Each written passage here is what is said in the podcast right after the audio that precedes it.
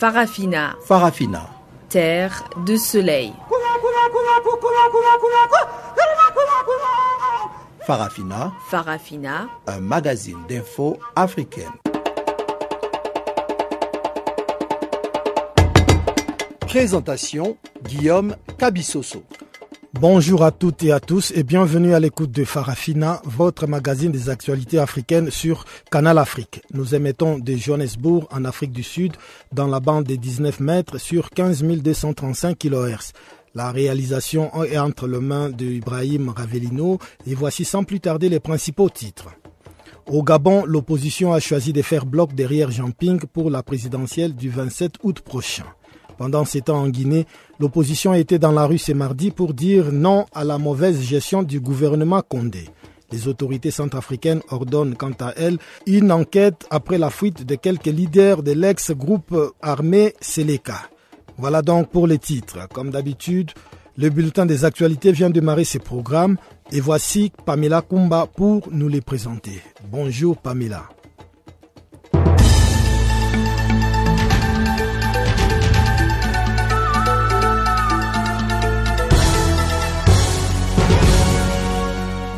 Merci Guillaume, bonjour à tous.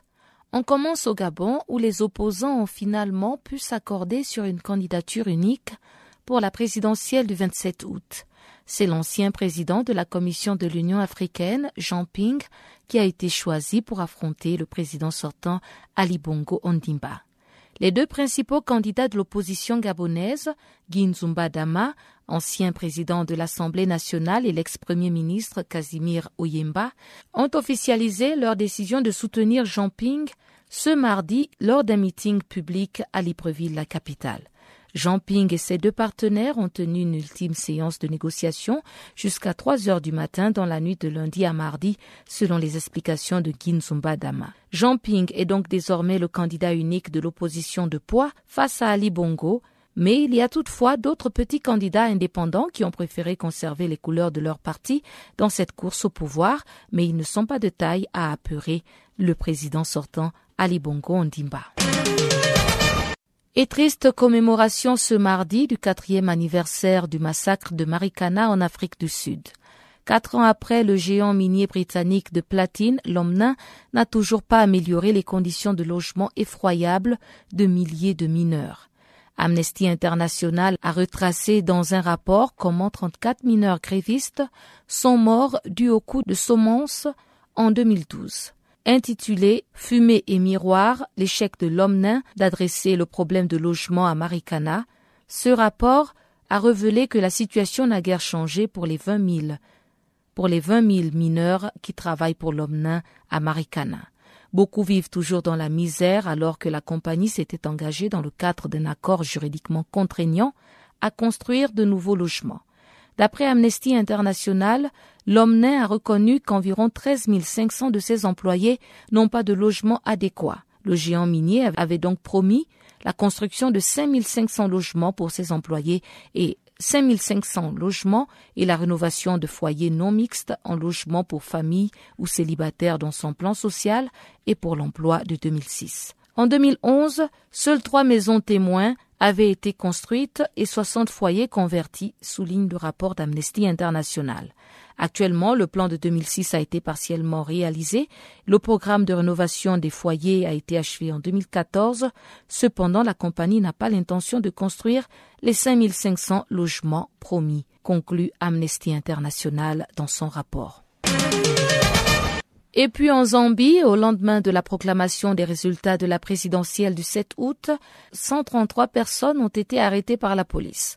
Elles manifestaient contre la réélection du président Edgar Lungu dès le premier tour d'un scrutin présidentiel que son rival Akainde Ichilema estime entaché par des fraudes. L'annonce de ces arrestations a été faite par Godwin Piri, chef de la police de la province méridionale, ce mardi. Pour rappel, le président sortant, Edgar Lungu, a été déclaré vainqueur de justesse avec 50,3% des voix par la Commission électorale nationale qui a publié lundi le décompte final des bulletins de vote. La proclamation des résultats a été suivie par des manifestants, des partisans d'Akainde Ichilema. Les forces de l'ordre sont intervenues et le calme est revenu tout juste après les arrestations. En Centrafrique, le ministre de la Défense, Jean Bokassa, s'étonne que la MINUSCA n'a remis que 7 des 35 commandants de l'ex-Seleka arrêtés près de Sibut. Le ministre réclame des explications à la MINUSCA et envisage même de mener des enquêtes. Cette inquiétude du gouvernement centrafricain a été alimentée par les éléments de la garde présidentielle qui auraient participé au combat de Damara. Selon eux, Abdoulaye Hussein et ses deux hauts gradés ont été récupérés par les soldats rwandais de la MINUSCA dans leur char blindé pour les amener à Sibut. Une accusation très grave vis-à-vis des Nations Unies qui seront dans l'obligation de se justifier suite à cette rumeur alimentée par le pouvoir en place. Dossier sud-soudanais, le président Salva Kiir a accepté le déploiement des casques bleus pour pacifier son pays tout en réclamant de plus amples discussions. Salva Kiir, qui s'adressait au Parlement sud-soudanais, s'est assoupli après l'adoption d'une résolution de l'ONU agitant la menace d'un embargo sur les armes. Il a donc conditionné le déploiement des casques bleus par le dialogue afin que son gouvernement maintienne sa souveraineté. Le président Salva Kiir a également promis l'unification de l'armée loyaliste et des ex-rebelles, ainsi que la mise en œuvre d'un processus électoral, ainsi que la mise en œuvre d'un processus électoral. Toutes ces dispositions figurent en fait dans l'accord de paix signé en août 2015, mais qui tarde encore à être implémenté par les deux parties. Et on termine en Guinée-Bissau. Les forces de la CDAO ont annoncé leur retrait pour 2017. Baptisée ECOMIB, la mission de la CDAO en Guinée-Bissau a été déployée en mai 2012 dans le but d'aider à sécuriser le processus de transition politique après un coup d'État qui a renversé le président Raimundo Pereira. Mais le pays peine à être stabilisé avec les profondes divergences au sein du parti au pouvoir, le PAIGC.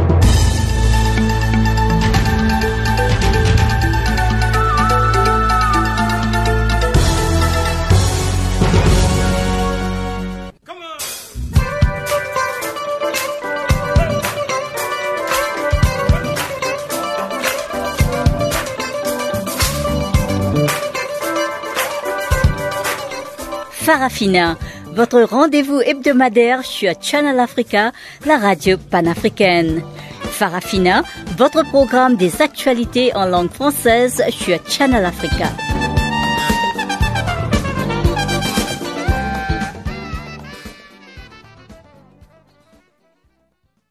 Une fois de plus, bonjour à tous, chers auditeurs de Canal Afrique. Nous ouvrons ce magazine des actualités par le Gabon où après une nuit d'âpre discussion, l'opposition a finalement pu accorder ses violons en désignant Jean Ping, ancien président de la Commission de l'Union africaine, comme candidat unique de l'opposition gabonaise à la présidentielle du 27 août prochain. Ce pour les comptes du Fonds uni de l'opposition pour l'alternance. Un soutien taille pour Jean Ping après le désistement de Casimir Oyemba de l'Union nationale et de l'ancien président du Parlement gabonais Nginzu Bandama du PDG Héritage Mordené qui ont choisi de faire bloc derrière Jean Ping. Voici la réaction de Gimbu Mangoye, observateur de la vie politique du Gabon. C'est une fait. Ils ont voulu au départ aller en ordre dispersé, mais là ils ont supprimé le pouvoir. C'est sûr que les autres avaient certainement des informations selon lesquelles ils allaient se mettre ensemble, mais ils ne pensaient pas que ça allait faire. Une fois quand même, ils sont entendus. Hein. C'est une bonne initiative, vraiment une très bonne initiative. À partir du moment où, euh, au niveau du PDG, unité, je pense qu'il peut récupérer la chose en passant. Si pour l'élection à un tour, c'est l'idéal. J'aimerais que tu donnes un peu plus de détails, par exemple, sur la force que ça va constituer. C'est vrai qu'il y a l'effet de surprise, maintenant au niveau de l'électorat. Alors, qu'est-ce que ça va apporter à Jean Ping Effectivement, euh, au niveau même de l'électorat, la majorité avait souhaité que euh, l'opposition ne présente qu'un seul candidat euh, contre Ali Bongo, étant entendu que ça va être une élection à un tour. Donc, c'est celui qui a le plus élevé de voix qui passe. Or, le fait d'être parti en ordre dispersé allait effectivement émietter le vote de l'opposition. Euh, le PDG allait consolider, le, peu de candidats, le peu de voix des qui lui reste, mais au niveau de l'opposition, ça allait complètement effriter euh, tous les électeurs qui pouvaient être de l'opposition. Électeurs entre Ping, Zuba, Azimir Oyemba et, les autres. Le fait maintenant d'avoir choisi de présenter un seul candidat d'opposition, ça va fédérer effectivement tous les autres électeurs autour de ce candidat choisi par l'opposition. À partir du moment où euh, Guy est le PDG, a, un actif, il a quand même des, partisans qui, sont restés fidèles. Euh, Casimir Oyemba, au niveau de l'Union nationale, à des partisans, les partisans ensemble vont se mettre avec ceux de Ping et faire une force. Pourquoi est-ce que Ping est le meilleur candidat parmi tous ces ténors? Parce que ses critiques aussi euh, lui reprochent d'avoir été longtemps à l'extérieur et de ne pas avoir euh, vraiment mené campagne. Seulement lorsqu'il est rentré au pays, lorsque sa candidature euh, à, la présidence de la Commission de l'Union africaine n'a pas abouti. Oui, mais il faut, faut, savoir que quand vous gérez des organisations internationales, vous êtes non seulement par le droit de réserve, mais en plus, vous ne devrez pas euh, briguer des, mandats nationaux chez vous. Donc je pense que c'est ce fait-là qui a fait qu'il ne soit pas présent sur le territoire national. Mais on remarque que depuis qu'il est revenu, ça fait deux ans, Ping est l'un des meilleurs candidats de l'opposition aujourd'hui qui a presque sillonné tout le Gabon en deux ans. Donc il a eu le temps de se faire connaître, il a eu le temps de passer son discours. Zuba, il y a à peine euh, un, deux mois qu'il a entamé sa tournée euh, à travers le pays qui est malheureusement arrivé au même moment que la campagne, donc il continue. Mais Zuba, depuis deux ans, a sillonné tout le pays. Donc il a eu le temps de, s'imprégner de la réalité, même dans les fins fonds du pays. Et euh, donc, je pense, à mon humble avis, euh, que ce sera l'un des meilleurs candidats de l'opposition. Alors, l'effet de surprise, donc du côté du PDG, euh, ça va un peu bouleverser l'assurance du, président Ali, qui disait déjà, je pense en début de semaine, que l'opposition n'a pas de projet de société. Oh, c'est la politique politicienne. L'opposition, euh, aussi bien Oyemba, euh, Ping que Zuba, chacun a un projet de société. On attendait maintenant à la campagne pour le dévoiler aux populations. Euh, Monsieur Ali Bongo Nimba a fait Changeons ensemble. Bon, il a expliqué euh, ce qu'il entendait par Changeons ensemble. Les autres aussi, disent avec Gabon d'abord, a expliqué pourquoi c'était Gabon d'abord. Monsieur Ping, avec euh, euh, un Gabon loin de la peur, a expliqué pourquoi il avait intitulé son projet de société euh, ainsi. Je pense que chacun d'eux a, un projet de société, mais ce qu'il faut retenir, les, projets de société de tous les candidats gravitent autour des mêmes thèmes. C'est quoi? C'est la santé, la, route, euh, l'école, le bien-être social, c'est tout. Mais quand vous regardez les projets de société, c'est du pareil au même. Sauf que chacun, en des termes différents, développe euh, ce qu'il pense être bon de développer.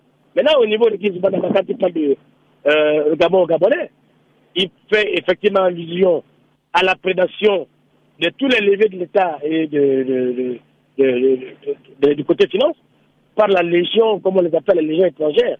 Il aurait souhaité que ce soit des Corées soient aux commandes des choses et qui puissent euh, régenter l'activité politique du Gabon et non les étrangers. Voilà.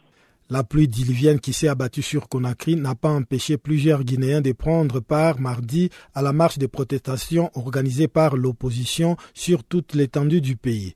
Pour l'UFDG de Selou d'Alain Diallo et d'autres partis d'opposition, il s'agissait entre autres de dénoncer la mauvaise gouvernance du gouvernement Alpha Condé et la non-tenue des élections locales. Les précisions avec notre confrère Alpha Madi Touré, joint à partir de Conakry.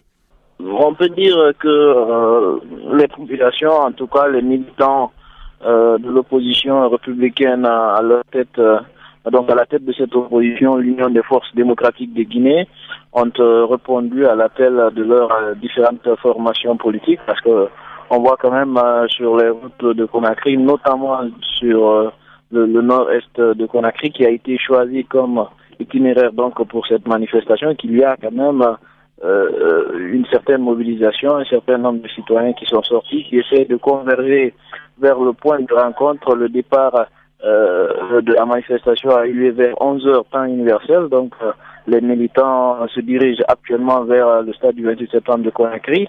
C'est dans la commune de Dicine où il y aura un point de ralliement et où des discours seront prononcés par les différents leaders de l'opposition pour dire le ras-le-bol de, de l'opposition guinéenne, euh, comme elle l'a toujours euh, dit dans les meetings ou encore dans les interviews radio et TV.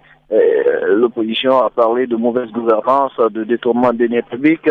Ils ont parlé également de la question de l'insalubrité qui bat son pain à Conakry, mais aussi de la reprise surtout du, du dialogue politique qui reste et demeure bloqué jusqu'à ce moment-là. On ne sait pas pourquoi exactement, mais en tout cas, c'est une opposition euh, très mobilisée, en tout cas, qui est sortie. Même si, même s'il a failli avoir des soucis de mobilisation parce qu'il y a eu une forte pluie chez Conakry ce, ce, matin et après il a fallu que le leader de l'opposition guinéenne, Silouda Lengelo, fasse un tour dans les quartiers euh, censés être favorables à l'Union des forces démocratiques de Guinée pour mobiliser les troupes et on a vu en tout cas une mobilisation importante des militants pour répondre à, ce, à cet appel.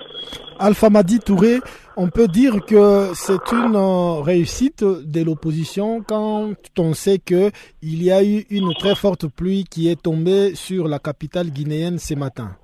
Euh, réussite, ça dépendra de, de l'opposition guinéenne. Je ne sais pas si l'objectif c'est de, de, mobiliser le plus grand nombre de Guinéens ou c'est de faire passer un message qui puisse euh, quand même euh, atteindre les, les, les, pouvoirs publics. En tout cas, on a vu l'opposition guinéenne qui a dit qu'elle ne manifestera jamais si le président Alpha Condé euh, n'est pas là. Hier, très tard dans la nuit, on a appris que le président Alpha Condé était de retour de son voyage du, du Congo. donc le président est là, l'opposition va sortir. On va voir si les échos de la marche seront perçus, perçus par la présidence de la République. On va voir en tout cas quel sera l'effet de, de, de, cette manifestation-là. Mais en parlant de réussite, euh, je laisse en tout cas cette appréciation à l'opposition guinéenne qui en définira ce qu'elle voulait vraiment euh, faire à travers cette euh, manifestation politique. Mais toujours est-il qu'il y a eu quand même de la mobilisation et que les militants de l'opposition ont répondu massivement à l'appel. Est-ce que les syndicats guinéens qui avaient dernièrement été en conciliabule avec le gouvernement pour euh, la baisse du prix des pétroles se sont joints à cet appel de l'opposition pour réitérer leurs menaces de grève par rapport à, à ces non-baisses du prix du pétrole en Guinée? Non, pas du tout. Vous savez, après, en Guinée, actuellement, les gens euh, ça c'est un constat de journaliste. Il y a plus cette confiance entre le mouvement syndical guinéen et la population.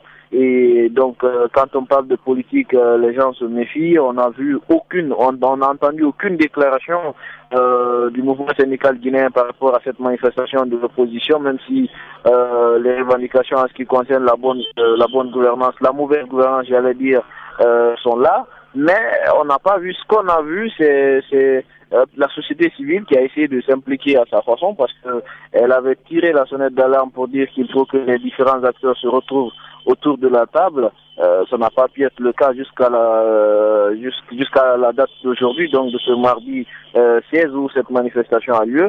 Finalement, la société civile a, pour éviter toute violence lors de cette manifestation, déployé un certain nombre d'observateurs sur le terrain pour voir euh, comment la manifestation va se dérouler. Est-ce que euh, il y aura des bavures du côté de, de, de des forces de l'ordre ou encore de euh, des militants de l'opposition dire que en parlant de de, de, de maintien d'ordre, il y a eu une rencontre entre les forces de sécurité euh, et les, les, les, agents de sécurité de l'opposition guinéenne qui se sont rencontrés donc au niveau du gouvernorat de, de, de Conakry. Des choses ont été dites, des promesses ont été faites donc pour ne pas qu'il y ait violence au cours de cette euh, manifestation parce que l'opposition dénombre quand même à nos jours plus de 70 morts lors des différentes manifestations depuis 2013.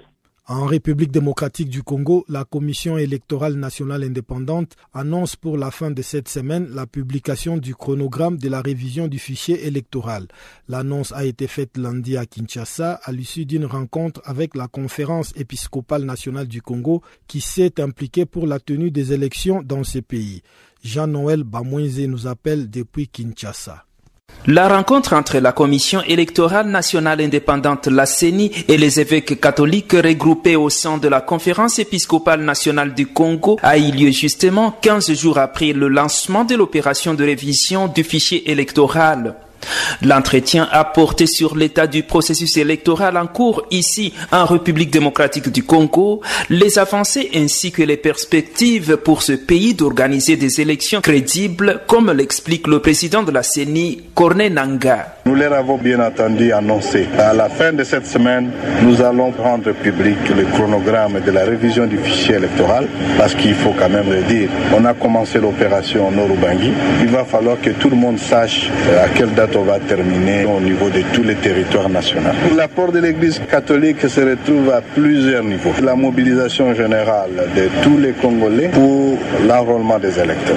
Deuxième niveau, c'est son plaidoyer qui est important, aussi bien au niveau du gouvernement, des institutions de la République et la communauté internationale pour les grands défis qui restent. Les grands défis restant la logistique des opérations électorales, le financement et les défis, bien entendu, législatifs. Certaines lois ne sont pas encore adoptées.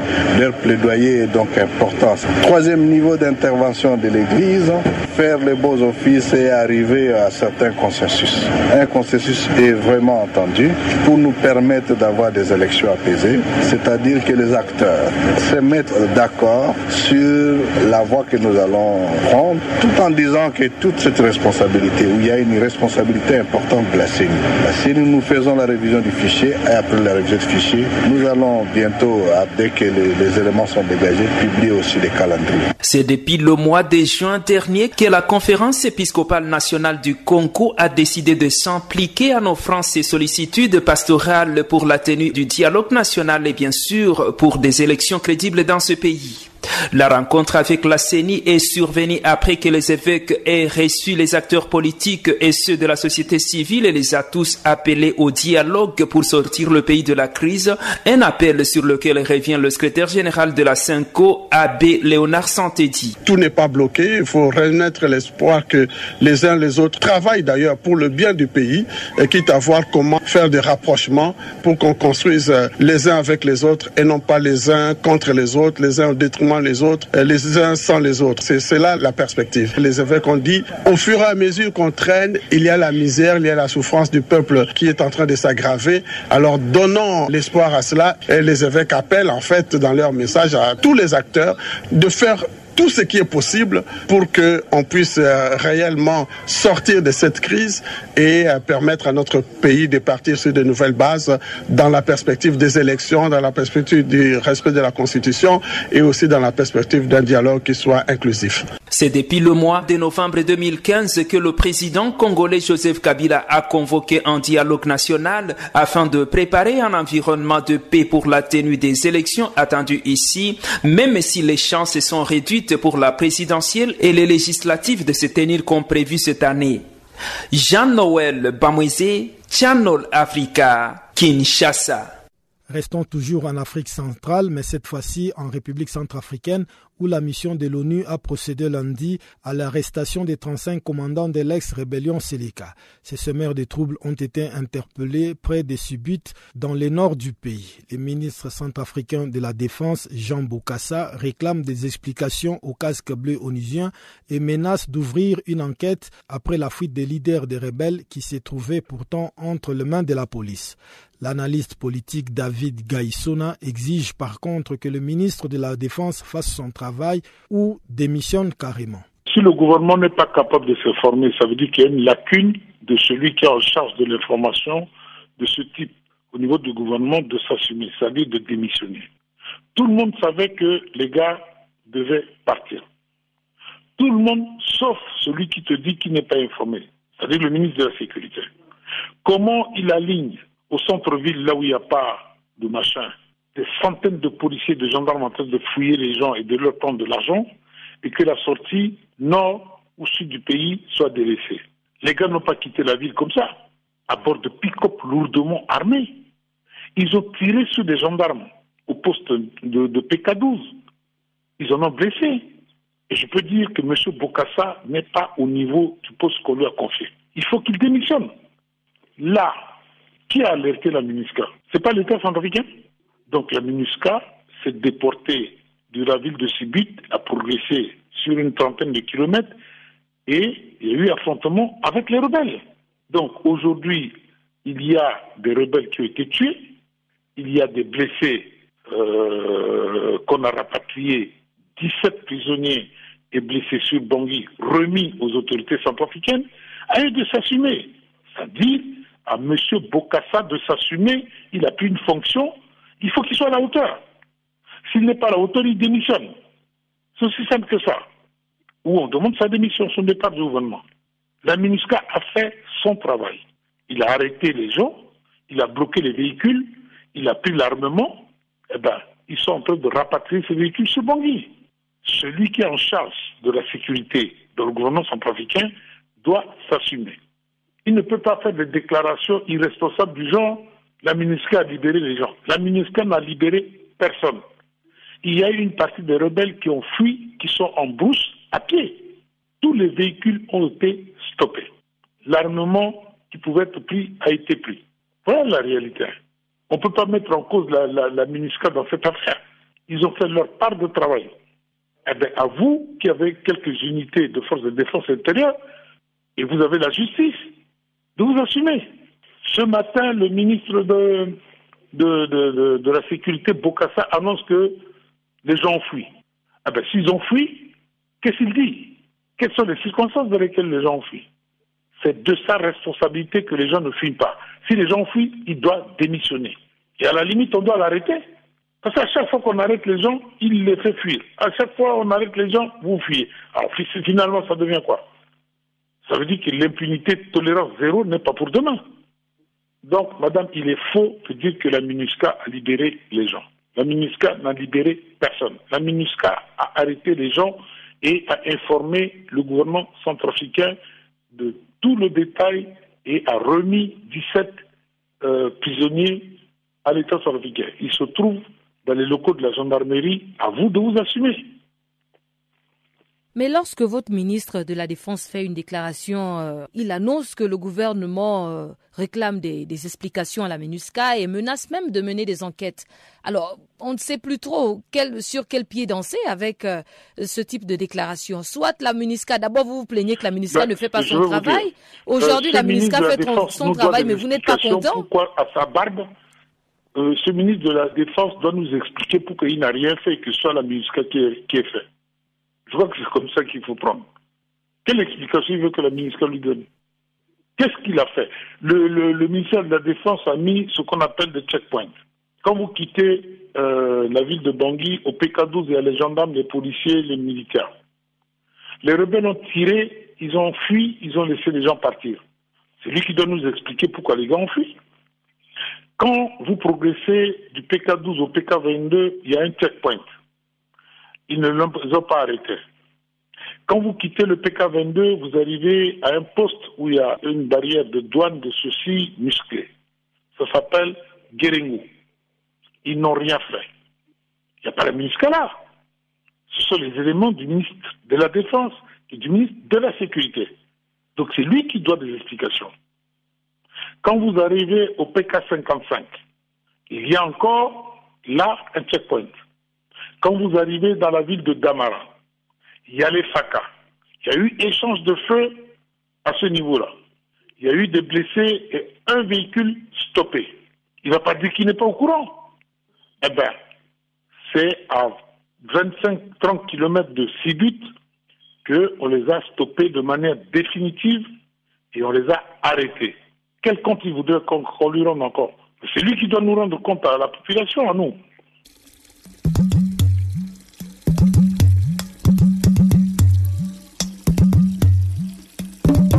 Vous écoutez Channel Africa à la radio et sur internet www.channelafrica.org.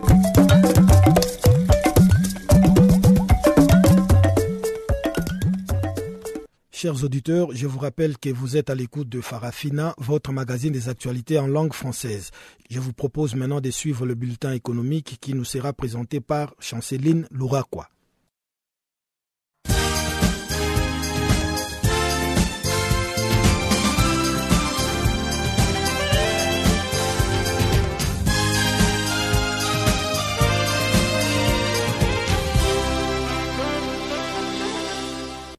Bonjour, amis auditeurs de Channel Africa. Nous ouvrons notre bulletin économique avec les groupes ivoiriens Agronomics SE qui annonce ce mardi le lancement d'une nouvelle ville de 4000 logements dans la cité de Bénéné. Cette ville sera sur un site balnéaire à environ une heure, soit 85 km d'Abidjan. Les coûts global de la construction est de 137 milliards de francs CFA, soit un prêt de 209 millions d'euros. D'après la source, la cité des Bénénés aura une dimension innovante et originale. Elle proposera des logements dont les tarifs iront de 12 millions de francs CFA, soit 18,293 000 euros, à 300 millions de francs CFA ou encore 457,3 000 euros. Notons que le projet porté par la holding ivoirienne Agronomics SE, via sa filiale Global Corporation, bénéficie de l'appui des firmes italiennes Digital Research pour architecture et urbanisme. En somme, Agronomics SE est un groupe intervenant dans la production, les négoces et la transformation des produits agricoles ainsi que la construction immobilière. À moins de 100 jours de l'ouverture de la 22e conférence des Nations Unies sur les changements climatiques, COP22, prévue le 7 novembre prochain à Marrakech, le Maroc réaffirme ce mardi son engagement de faire cette conférence, celle de la mise en application de l'accord de Paris. Jusque-là, les comités de pilotage s'est dit confiants quant à l'avancement des préparatifs. Les démarrages des travaux vont bien sur le site des Bab Igli et la viabilisation de la zone bleue a atteint 50% en moyenne et 100% pour certaines composantes du centre de conférences globalement. D'après les chefs du pôle logistique et de sécurité, Abdeslam, Bekrat, les délais sont respectés ainsi que les travaux s'effectuent conformément au planning établi initialement. À noter que le comité scientifique est mobilisé pour la finalisation des négociations en accompagnement de la présidence et du négociateur en chef. Entre 25 000 et 30 000 participants sont attendus dans la ville pour cette conférence qui prendra fin le 18 novembre 2016. Bref, cette conférence est l'organe de décision de la Convention cadre des Nations Unies sur les changements climatiques à laquelle le Maroc a adhéré suite au sommet mondial sur les climats de Rio en 1972 grâce à un projet régional destiné à aider les agriculteurs africains à faire face au changement climatique, la Norvège a accordé le lundi un fonds de lutte contre le changement climatique à ces pays africains entre autres le Bénin, la Côte d'Ivoire, l'Éthiopie, la Gambie, le Niger et la Zambie. Ce projet est baptisé Soutenir la transition vers une agriculture et des systèmes alimentaires intelligents face au climat. C'est dans le but de permettre à ces sept pays africains d'avoir un accès accru aux fonds d'adaptation et autres mécanismes de financement du changement climatique à travers les cadres nationaux et régionaux d'investissement pour l'adaptation au changement climatique. Il permettra également de renforcer le lien entre les instituts de recherche et les responsables politiques afin de promouvoir les technologies appropriées de l'agriculture intelligente face au climat et de doter les États membres de la communauté économique des États de l'Afrique de l'Ouest ainsi que d'une connaissance accrue de l'agriculture intelligente face au climat. D'après les prévisions, l'Afrique de l'Ouest sera l'une des régions les plus affectées par le changement climatique. Les scénarios montrent que la variabilité climatique observée est susceptible de s'accroître et de s'intensifier à l'ouest de l'Afrique. À noter que les changements climatiques viennent donc accentuer les contraintes sur l'agriculture ouest africaine qui dépend fortement des cultures pluviales. Les gouvernements du Cameroun, par l'intermédiaire du Trésor public, sollicitent ce mardi pour une nouvelle émission des bons du Trésor assimilable à 13 semaines. Cette émission est d'une valeur de 7 milliards de francs CFA et elle a été souscrite à un taux d'intérêt inférieur à 2%. En effet, les taux de couverture de la demande a été de près de 293%. Cette nouvelle émission des bons du Trésor public dénote d'un renforcement de la confiance des investisseurs agissant sur ces marchés des titres vis-à-vis -vis du Cameroun, qui est d'après les fonds monétaires internationaux le seul pays de la CEMAC et qui actuellement affiche une résilience face à la crise pétrolière du fait notamment d'une économie plus diversifiée. À noter que les investisseurs ont proposé au Trésor public camerounais 20,5 milliards de francs CFA sur les 7 milliards de francs sollicités.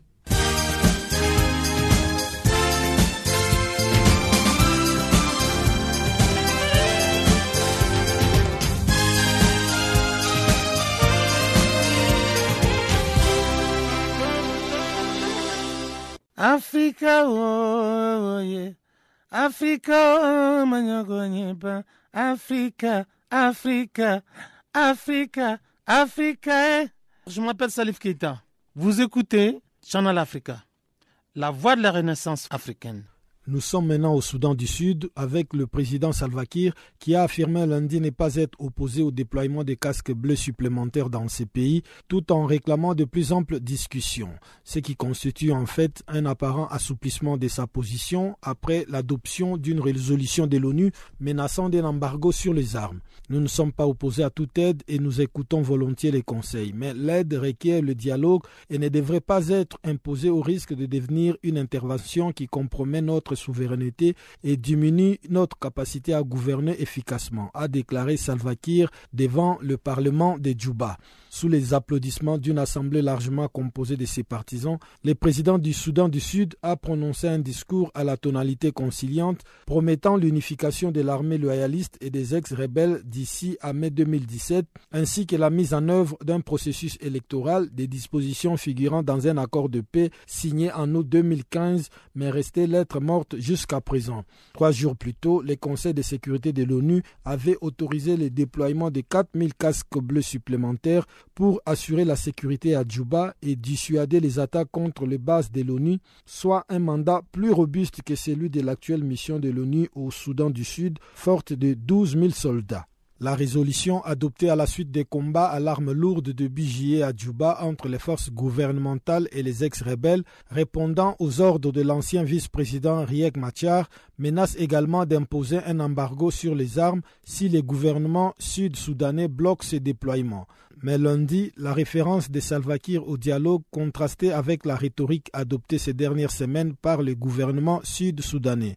En amont du vote de l'ONU, il avait tout simplement rejeté le projet de résolution, estimant qu'il sapait la souveraineté de ces pays indépendants depuis 2011. Riek Machar a fui Djoubar lors des récents combats dans la capitale, dont ses troupes sont sorties vaincues, et a été remplacé au poste de vice-président par le ministre des Mines Tabang Deng. Le camp Machar s'est félicité dans un communiqué de l'adoption de la résolution de l'ONU. Mais la défiance entre les deux camps, qui n'a jamais disparu malgré cet accord de paix, reste importante. Lundi, le camp Machar a interprété les récents combats de retour en un conflit armé et accusé les camps de Salva d'avoir renversé les gouvernements d'union nationale. L'ONG Human Rights Watch a de son côté regretté que l'embargo sur les armes en soit resté au stade de menace et que n'avait pas été envisagé un gel des avoirs et une interdiction de voyager pour certaines personnalités sud-soudanaises. Les récents combats à Djouba ont fait des centaines de morts et plus de 70 000 réfugiés. Ils ont également mis en péril les fragiles accords de paix visant à mettre un terme à la guerre civile débutée en décembre 2013 et qui a déjà fait des dizaines de milliers de morts et 2,5 millions de déplacés. L'armée nigériane a lancé un avis de recherche lundi contre trois personnes, dont un journaliste. Elles doivent répondre des accusations portant sur les recels d'informations concernant les lycéennes de Chibok, captives du groupe armé islamique Boko Haram depuis 2014. Chanceline Nourakwa a suivi pour nous ces dossiers. Les porte-paroles de l'armée, les colonels Sani Ousmane, a précisé que le journaliste Ahmad Salkida, un homme du nom d'Ahmad Bolori et une femme, Aisha Wakil, sont recherchés pour leurs liens et contacts présumés avec Boko Haram. Cela est devenu nécessaire étant donné leurs liens avec les deux dernières vidéos qui ont été diffusées par Boko Haram et aussi d'autres éléments révélés par notre enquête préliminaire, a-t-il déclaré dans un communiqué. Ils doivent se présenter et nous dire où sont les filles des Chibok et les autres personnes détenues pour nous permettre d'aller à leur secours, a souligné les colonels Ousmane. Monsieur Salkida, ancien journaliste au quotidien national Daily Trust, a répondu lundi à travers son blog qu'il ne faisait que son métier et avait fait allégeance au gouvernement nigérien pour la libération de lycéennes. Dans les jours qui viennent, je prendrai un avion pour Abuja et je me rendrai aux autorités, écrit-il sur salkida.com. Ahmed Salkida est une figure importante dans les conflits avec les insurgés islamistes. Il a notamment été au cœur des négociations avortées avec les gouvernements de l'ex-président Goodluck Jonathan avant de partir en exil aux Émirats arabes unis d'où il tient un blog journalistique. Il a toujours servi de vecteur d'information fiable sur les groupes islamistes. Dimanche, Boko Haram a diffusé une nouvelle vidéo de jeunes filles présentées comme des lycéennes enlevées en avril 2014 dans le nord-est du Nigeria et a réclamé la libération des combattants emprisonnés. Le 14 avril 2014, les kidnappings sans précédent par les islamistes de 276 adolescentes des Chibok avaient provoqué une vague d'indignation au Nigeria et dans le monde. 57 d'entre elles avaient réussi à s'échapper peu après leur enlèvement. La diffusion de cette vidéo intervient après celle de plusieurs messages début août où le leader de Boko Haram, Aboubakar Shekaou, a refait surface au lendemain de l'annonce par l'organisation État islamique de son remplacement par Abu Moussab al-Barnawi, désigné comme chef. Boko Haram a subi de nombreux revers militaires depuis l'arrivée au pouvoir du président nigérien Mohamed Bouhari en mai 2015 et sa force de frappe est beaucoup moins importante qu'il y a deux ans, mais les conflits qui a fait de plus de 20 000 morts et 2006 millions de déplacés est toujours en cours dans toute la région du lac Tchad dans le but d'accroître les capacités de résilience de la jeunesse des Gao et réduire leur enrôlement par les mouvements armés, le Bureau régional de l'aménagement vient de financer à hauteur de plus de 25 millions de francs CFA une ferme agricole en faveur de l'association Jeunes pour le développement de l'agriculture, pêche et élevage. Les jeunes bénéficiaires se réjouissent de ces projets qui va non seulement les occuper utilement, mais va aussi augmenter et diversifier des produits alimentaires sur les marchés des Gao. Ces jeunes pourront ainsi contribuer à la production locale. Voici le reportage d'Odette Cuisera à partir de Gao au Mali. La ferme agricole qui sera construite sur un art environ est située en Djawa, une localité de la commune urbaine d'Ogao. Il s'agit d'une ferme intégrée où seront réalisées des activités de maraîchage, de pisciculture et d'aviculture. Une fierté pour les jeunes de l'association Jeunes pour le développement de l'agriculture, pêche et élevage qui pourront prouver leur capacité à contribuer à la production locale. Écoutez Khalifa Oumar, vice-président de l'association. C'est un projet d'agriculture et, et de maraîchage financé par l'aménagement que nous remercions beaucoup parce que c'est la jeunesse. La jeunesse a besoin de ce projet pour au moins travailler. Ce projet permet aux jeunes de montrer leur capacité de faire. Parce qu'aujourd'hui, on a une, une ferme aviculture qui sera protégée par des jeunes et aussi euh, un jardin maraîcher que les exploitants sont des jeunes. Nous voulons contribuer à la production locale par tous les moyens pour que au moins ce que nous consommons euh, dans les marchés soit même de la région pour que nous puissions avoir l'œil de ce que nous consommons pour que au moins on ne puisse pas acheter des choses qui ne sont pas pour la santé. Pour le président du Conseil régional des jeunes de Gao, il n'y a aucun doute, le projet va contribuer à la réduction de la violence, parfois due au désœuvrement des jeunes. Bainata Boubakrine remercie l'aménagement et félicite les jeunes qui ont eu l'idée de monter ce projet. Ma réaction va directement à l'aménagement qui a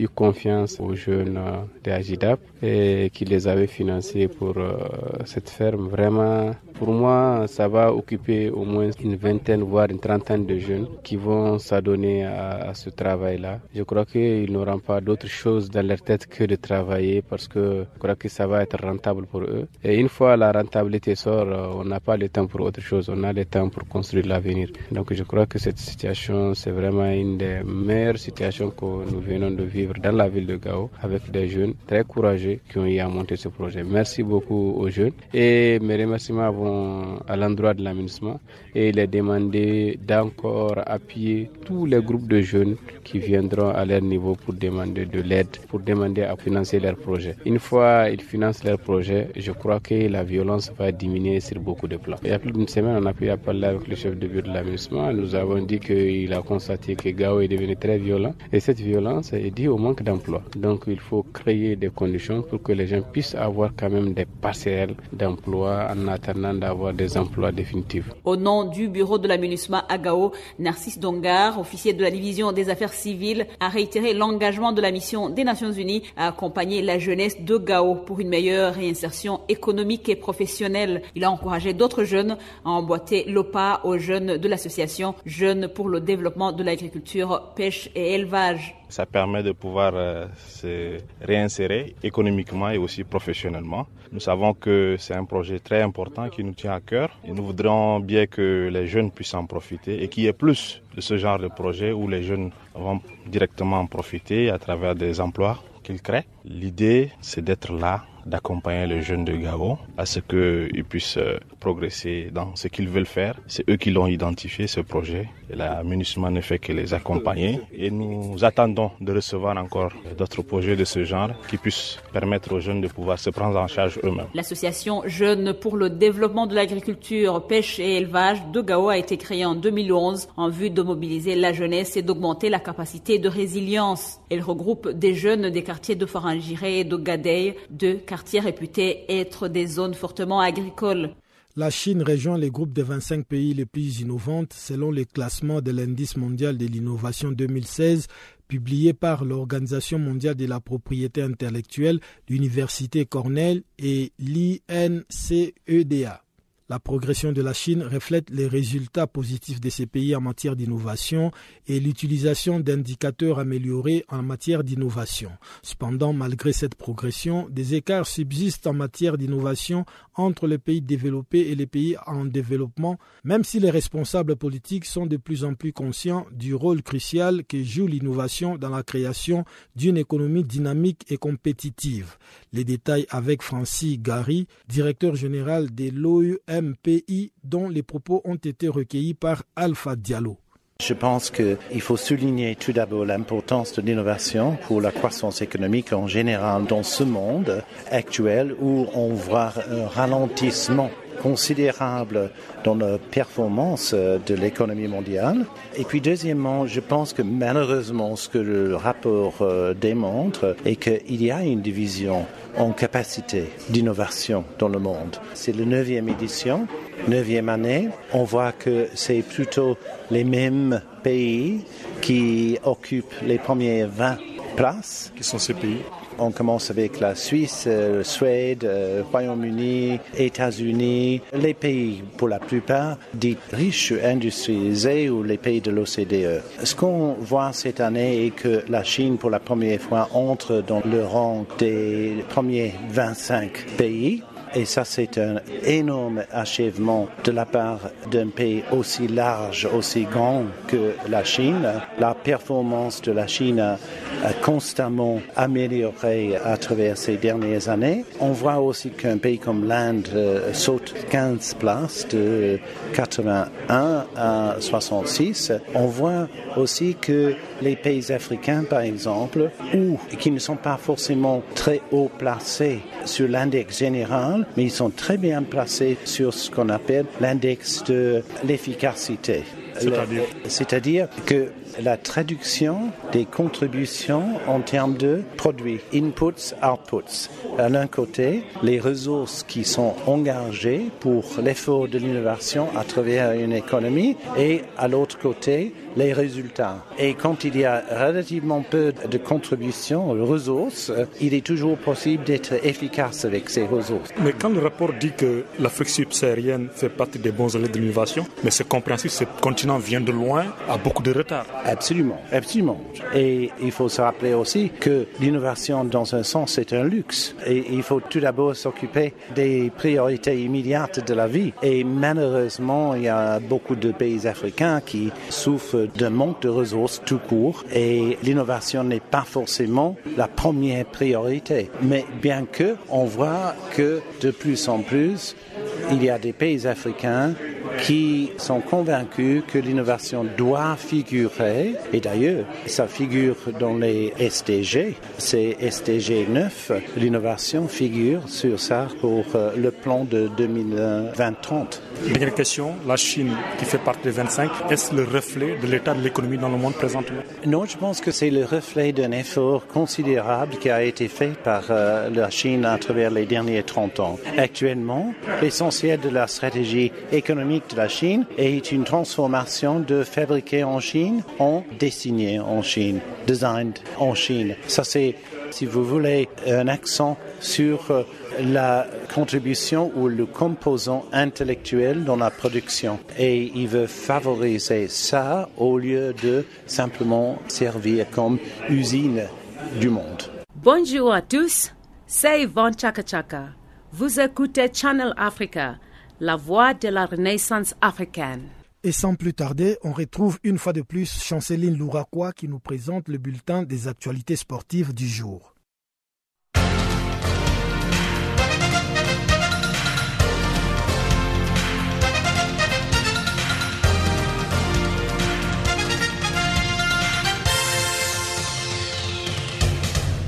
Bonjour, notre bulletin des sports s'ouvre avec la compétition de volleyball qui débute ce mardi à Yamoussoukro en Côte d'Ivoire. C'est une Coupe d'Afrique de l'Ouest des clubs champions de la zone 3 des volleyball. Chez les hommes, ils sont au nombre de 8 équipes et chez les dames, 9 s'affronteront pour les trophées de la zone. Outre la Côte d'Ivoire, le Ghana, le Burkina Faso, le Niger et les Togo ont confirmé le lundi leur participation à ces tournois. Par contre, autres pays qui composent la zone 3 des volleyballs de la Confédération africaine des volleyballs ne feront pas part de la partie. Le Libéria, le Sénégal et le Nigeria, notons que cette compétition prendra fin le 21 août prochain. Parlant des Jeux olympiques des Rio 2016, le Sud-Africain Van Nierkerk a décidé de ne pas s'aligner sur la distance des séries des 200 mètres prévue ce mardi. L'une des raisons évoquées les 200 mètres des week-ends ne faisaient pas partie de son programme. En plus de cela, Van Nierkerk se plaint d'avoir mal au dos. Il est médaillé d'or du 400 mètres aux Jeux Olympiques des Rio 2016. Quant à la Française Estelle Mosley, a dominé l'Italienne Irman Testa le lundi en quart de finale de poids léger. Elle est championne du monde et est qualifiée pour les demi-finales avec l'assurance de répartir des Rio avec les bronzes. Âgée de 23 ans, Estelle Mosley est la première féminine française à devenir championne olympique. De l'autre part, la championne olympique en titre Abiba Gribi a complètement raté le lundi la finale du 3000 mètres steeple de Jeux olympiques de Rio 2016. Cette Tunisienne a été déchuée lorsqu'elle est arrivée à la 12e place sur 18 concurrentes. Rappelons qu'en 2012, Gribi a été sacrée à Londres championne olympique et quatre ans plus tard, en mars 2016. Au programme de ce mardi 16 août 2016, en athlétisme, nous aurons la saute à la perche femme et les triples sautes hommes. En basket, c'est le quart de finale du tournoi. Et en boxe, c'est les poids mi-lourds des hommes qui seront en demi-finale. Ce serait également les tours de quart de finale en ce qui concerne les poids super lourds des hommes et le quart de finale pour le poids mouche des femmes. Et ensuite le final pour le poids léger des hommes. De l'autre part, des canoës kayak, K1 200 mètres femmes sera en finale. Et enfin, en handball, nous aurons le tournoi féminin qui sera en quart de finale. L'Espagne s'opposera à la France. En République démocratique du Congo, le milieu de terrain congolais Yannick Bolassi a quitté le lundi Crystal Palace et rejoint l'Everton. Ce dernier vient de signer un contrat de 5 ans. Le transfert de Yannick Bolassi à Everton a coûté 25 millions de livres sterling, soit 32 millions d'euros. Ce milieu de terrain tient à révéler les défis dans son nouveau club. Il déclare, je cite, Maintenant que je suis venu à Everton, je dois travailler dur. Fin de citation. Il est auteur de 143 matchs des Premier League. La saison dernière, Bolassi a marqué 13 buts. Rappelons que c'est en 2012, il était arrivé en Crystal Palace. Le Bénin a désormais un nouveau sponsor pour les championnats de football. C'est le service de télécommunications appelé Nasuba. Ces nouveaux partenariats avec le service de télécommunications entrent dans le cadre de l'organisation des prochains championnats de football dans le pays. Les termes de l'accord est porté sur le sponsoring des championnats de D1 et de D2 du pays sur une durée de 4 ans. Et ces championnats vont devoir reprendre en septembre prochain. On rappelle, c'est depuis 2010 que le Bénin vit une crise au sein du football. L'international franco-congolais Prince Onyangue a signé le lundi un nouveau contrat avec Wolverhampton, un club de deuxième division anglaise. Ces derniers quittent la France pour l'Angleterre. Prince Onyangue s'est engagé pour quatre saisons et son transfert a été estimé à 2,2 millions d'euros. À titre de rappel, Prince Onyangue est arrivé au stade de Reims en 2013 en provenance des Tours et quitte le club après trois ans de bons et loyaux services.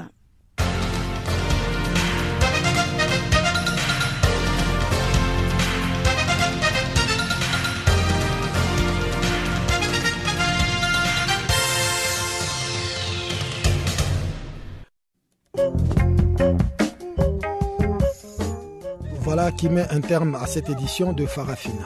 Guillaume Cabissoso et toute l'équipe du service français vous remercient pour votre aimable attention. Rendez-vous est pris pour demain, même heure, même fréquence. À très bientôt.